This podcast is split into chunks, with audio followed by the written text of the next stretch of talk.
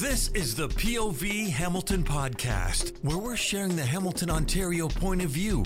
From businesses and entrepreneurship to life sciences and education to arts, culture, and media, Hamilton is thriving, and there are countless stories to be shared of the people, businesses, and organizations making it happen. Here's whose point of view you'll be listening to today.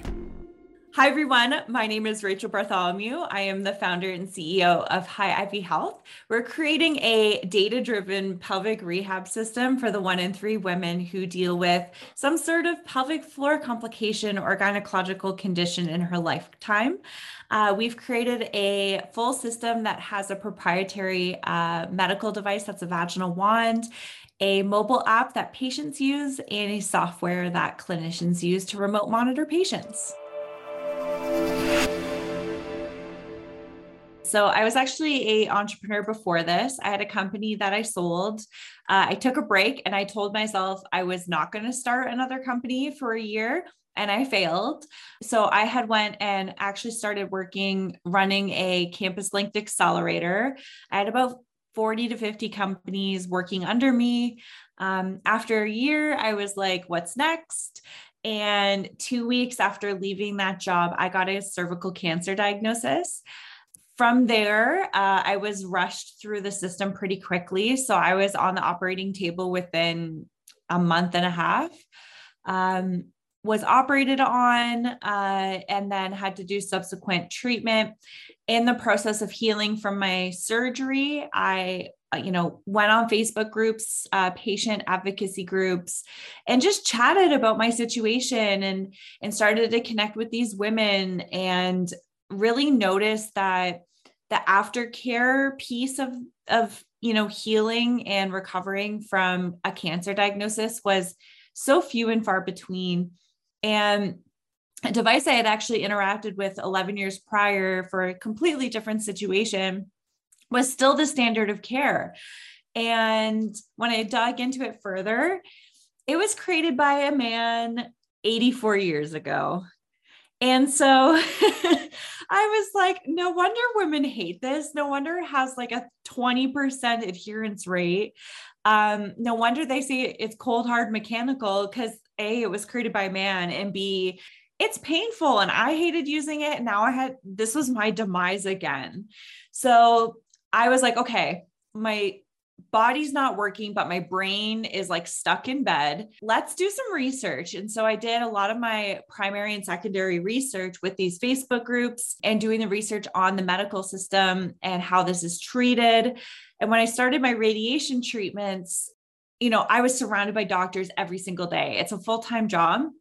So I was like, this is perfect. I'm going to create the crappiest design for a product on a PowerPoint presentation go to them and pitch it to them. So it was funny. Um, one of the radiologists that we're working with, Bruce, he was like lining me up under the the lasers for the radiation machine, and I'm like, "Hey, Bruce, you can't leave my side. Can I pitch you a product? Here's my product. What do you think?" And I kind of forced him to listen to me. Um, but lo and behold, Bruce went, shared my idea across all of the pods. It got back to my oncologist, who now is a PI on my clinical trials. And kind of the rest is history. I knew I had both the patient problem and the clinic, um, you know, physician problem um, covered and really had a deep understanding of what it is that I'm trying to do. Part of what makes the medical industry so complex is that why fix something if it's not broke? Right. And I feel like that's kind of the sentiment that the industry seems to go off of. I mean, we've made so many innovations so rapidly in, in cancer care and all of these things that are changing the way that we live but still there's so far to go like even going through radiation treatments like it destroyed my body. The amount of problems that i deal with post radiation and i know we're going to look back in like 20 30 years we're going to have all you know immune based therapies and go why the hell did we like kill ourselves and and create all these complications with these innovations right? So you know it's when i look at our problem that we're trying to solve it's just been done the same way the entire time. But yet, when you start to dig into it and you realize like the research and stuff just isn't there to support it. Um, and the data, I think the biggest piece is the data that's missing you know we you realize we have a long way to go so my biggest goal with this was to not only create a product that can conduct therapy more comfortably but more importantly take the measurements um, potentially get to a point where we can do diagnostics so that we can make real strides in women's health that's data driven because it just doesn't exist out there. It's very few and far between and that's what's going to make the difference from med device to pharma to every the way that we treat patients in bedside manner um, we've already seen it in our early testing data that we we've conducted that we can identify a number of data points that are correlating to a point where we can quantify things that have never been quantified before and that gets me excited that's what changes the pathway for women's health and helps make better products, helps us serve women better, um, helps save lives. And so that's my big ultimate goal is to actually become a data company and our devices, which there are many in the works right now, a V2 of the current device, um, looking at colorectal applications, all of these things. They're just tools and a platform to get the data that we really need to advance women's health. I think the biggest challenge very early on, I mean, I I don't come from the medical world, right? I am I say I'm a patient with an experience and really deciding to jump into this world I I really struggled with the concept of do I create a direct to consumer product that is wellness driven, that doesn't make any medical claims? Or do I create a product that is regulated? And what are the concepts of these things? And what do I need to understand as a CEO in these spaces? It was challenging to make that decision. I ultimately decided to make the decision to go medical first uh, and go through the regulatory pathways. And holy cow, now I know why people don't do it. Um, it is very, very difficult and it's a, huge, steep learning curve. Um, but it's something that I knew I needed to do for myself because a lot of the products that are out there right now are direct to consumer. They're not medically valid. Uh, they don't have the proper clinical evidence. And when I think back to my journey as a cancer patient, um, and I, I, listen to some of the investors who will say, just go to Goop, like just sell it through Goop. Gwyneth Paltrow will back you. Um, why wouldn't you do that and sell it like hotcakes? It's like when I have a life or death situation ahead of me, the last person I'm turning to is Gwyneth Paltrow and Goop. I'm sorry, Gwyneth Paltrow, if you're listening, which you probably aren't, but I'm sorry. so what actually happened first was I went to um, I went to McMaster uh, and did what is now called the clinic uh, and essentially worked through the health venture program uh, really diving into like all the considerations from a medical device perspective but also getting the basics of you know startup world again now that i haven't went through it in about a year and a bit right? So um, that's where i started. They let me know about innovation factory. Um, went over there, got connected, and you know they said, "Hey, there's this Synapse Life Sciences uh, comp- pitch competition. Uh, why don't you participate?" And I said, "Okay, sure." Um, signed up, got in.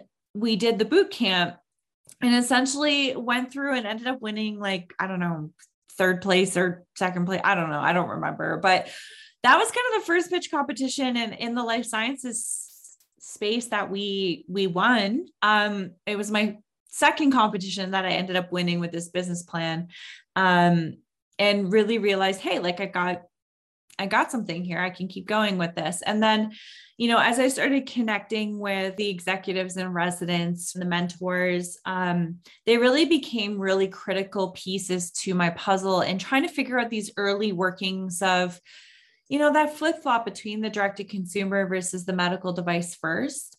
Um, you know, I I ended up calling up Ing Goping, who's an amazing, amazing human who has worked through this a thousand times over and said, Ing, I have no idea what I'm doing. Like, please, please help me. And, you know, he actually gave me a crash course in FDA and Health Canada and what I need to think about and consider. And now, you know, I've learned more than I think I ever should know about this stuff. But he was really that catalyst of someone I turned to who just like told it to me how it is, eliminated all the crap and just said, this is what you need to focus on and what you need to learn in order to get there. So um, that really stabilized me. Um, in the direction that I took when I decided to do medical device first. And it's funny because now people go, You don't come from this world and yet you know so much. And I'm like, Oh, you have no idea where it's come from in, in the last two years. So uh, a lot of that has to do with the, the support that I got from IF. So, some of the services that uh, IF has been able to provide me, you know, has really been the mentorship piece of this, connecting with people not only who've done this a thousand times over in their own professional careers, but also other companies in the space that have done this. You know, really connecting into a network with Synapse um, of people who are dealing with the ins and outs of what you need to be a, a medical device and understand the complexities of it um, I think connecting with investors, connecting with the Forge at McMaster has been huge for me as well. And just creating a network of support and community members um, who are going through similar struggles. You know, I walk into IF and I feel like it's home. Like everybody is is wanting to chat and really get into the nitty gritty of things you know, funding has been a huge piece of it as well, helping not only with connections to investors, but also just funding support in general. Um, and then, yeah, I think, you know, IF has also stepped up and took a project off my hands, which was Femtech Canada, um, which I started um, about a year ago and really just was a one person show trying to bring together a series of um, companies in a database to highlight what is femtech in Canada. We have our own medical system and a whole bunch of people working in this space, but nobody really exclusively highlighting them. And when Andrea uh, Guest came in and started working at IF, you know, she she came to me and said, "Hey, do you want to do something with femtech canada? And i said please let's let's do this. And so um, david carter andrea and team have been amazing getting this back up and running and leveraging it to the next level. Um, and now you know we're 60 plus companies. We've had over like 99 people sign up for our roundtables and we're really trying to push it as a canada wide initiative and thinking about large problems like indigenous women's health and um, how do we support coast to coast women who may have an idea in a white space like menopause and women's mental health that almost no companies are working on in Canada um, and, and really help with that. And so that wouldn't have gotten to that level without that support with IF. The SOFI program is a partnership between uh, the federal government and Innovation Factory, and Innovation Factory allocates the funding out to companies that are looking to conduct medical and, and clinical research. So, SOFI um, actually came out of the woodworks after a couple steps had been taken uh, working with Innovation Factory and the Forge at McMaster. Um, what had happened was uh, I had reached out to um, the Milo team, which is kind of like an innovation uh, transfer office at McMaster that I was connected to from Innovation Factory in the Forge, and essentially said, Hey, I need to do clinical trials. Um, I have no idea where to begin and where to start in terms of finding, you know, PIs and, and researchers who can really take this on.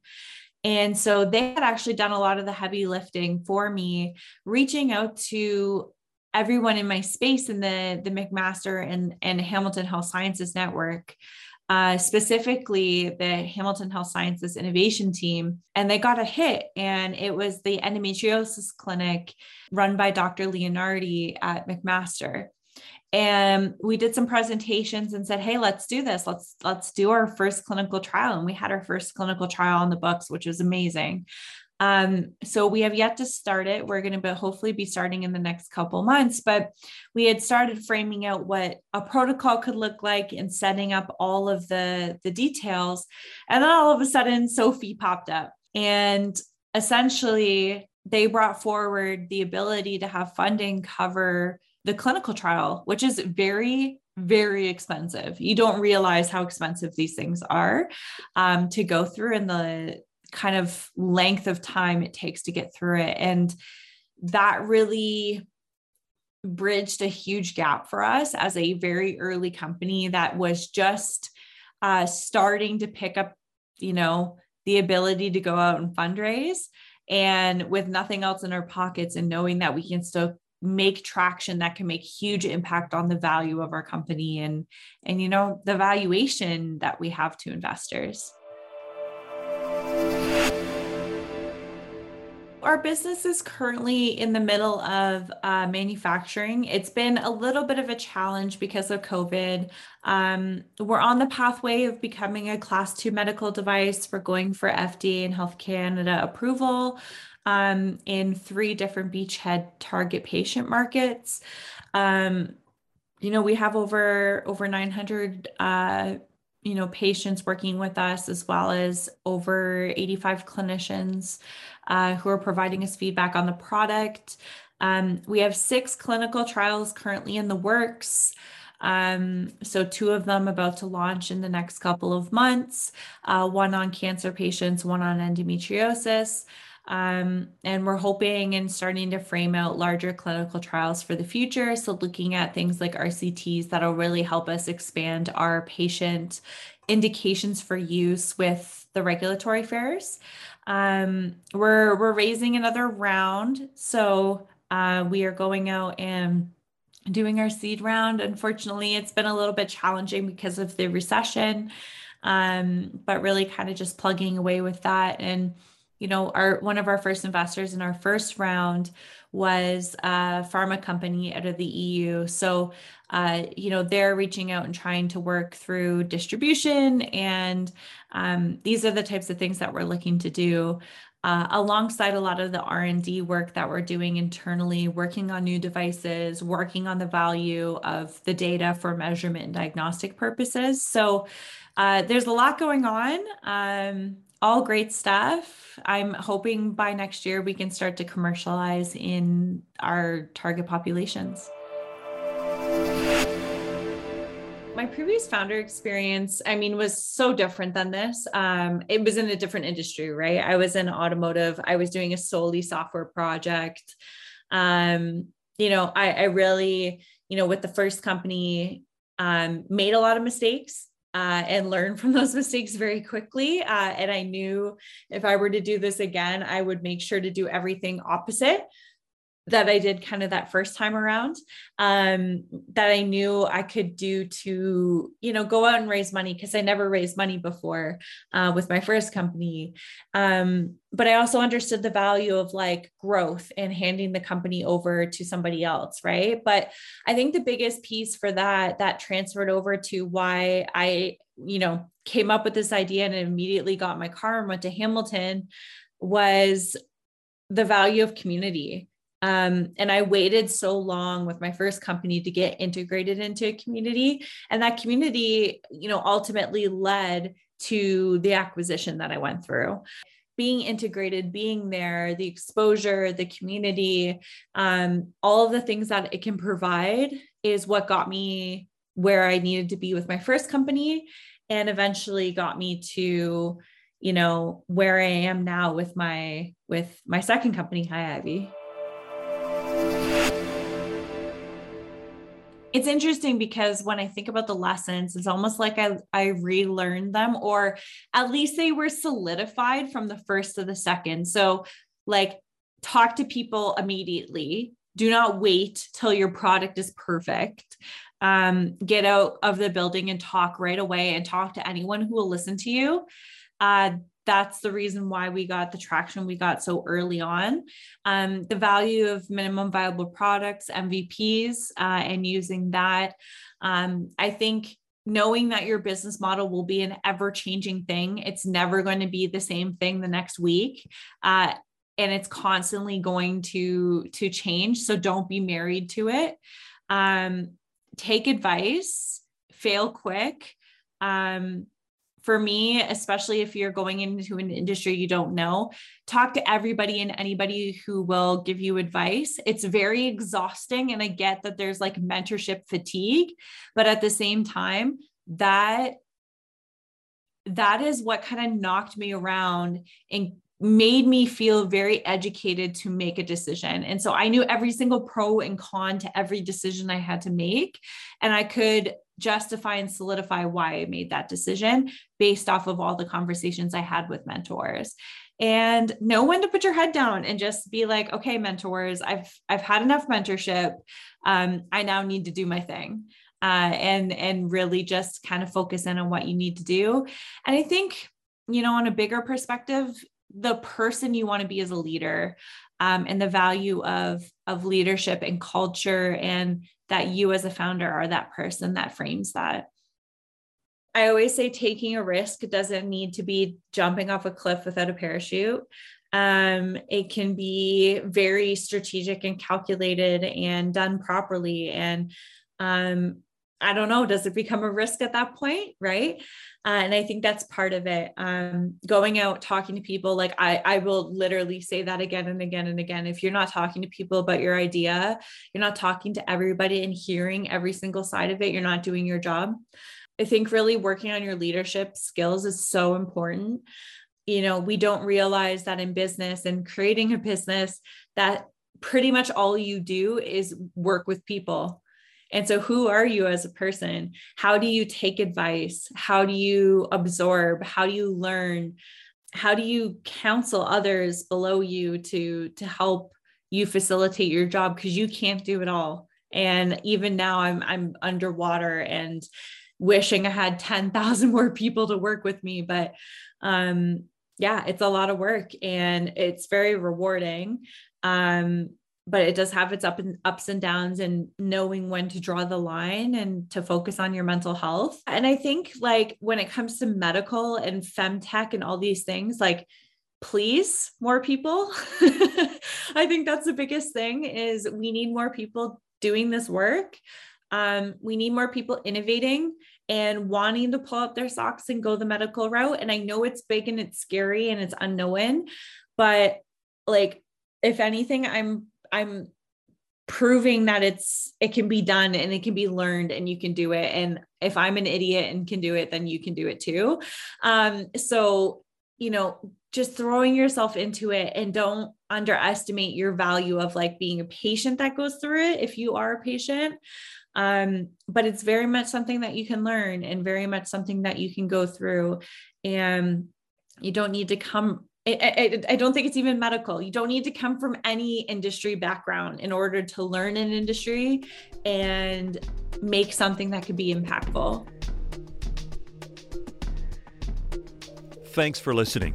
Make sure you're subscribed so you never miss an episode. And please consider rating and reviewing as it helps others to find the show. For more information or to listen to past episodes, go to povhamilton.com.